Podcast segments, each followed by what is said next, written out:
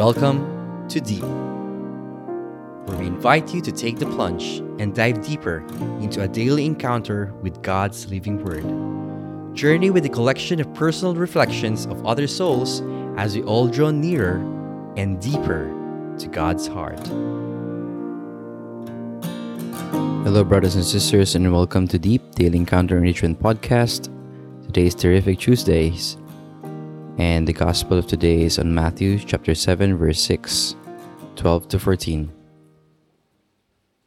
Jesus said to his disciples, "Do not give what is holy to dogs, or throw your pearls before swine, lest they trample them underfoot and turn and tear you to pieces. Do to others whatever you would have them do to you. This is the law and the prophets. Enter through the narrow gate, for the gate is wide and the road broad that leads to destruction, and those who enter through it are many.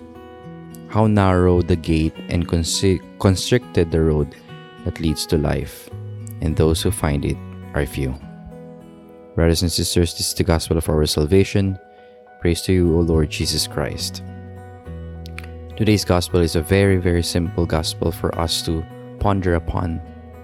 Jesus is basically telling his disciples to follow him is a narrow door. It's a narrow gate. It's a gate full of challenges because it's not a wide gate which we can enter upon.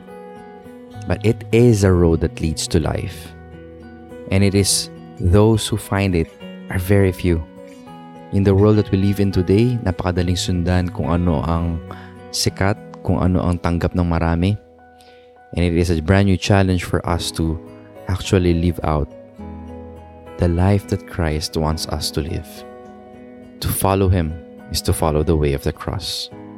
The question that he leaves us is, do we believe him enough to follow him through that narrow path that leads to life? In the name of the Father, of the Son, of the Holy Spirit, amen. Father in heaven, I need your grace and I need your protection.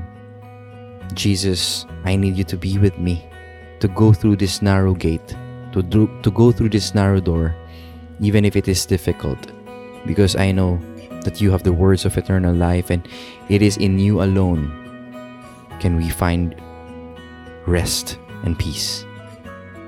This we pray in Jesus' name. Amen. In the name of the Father, and of the Son, and of the Holy Spirit. Amen. Have a blessed, terrific Tuesday.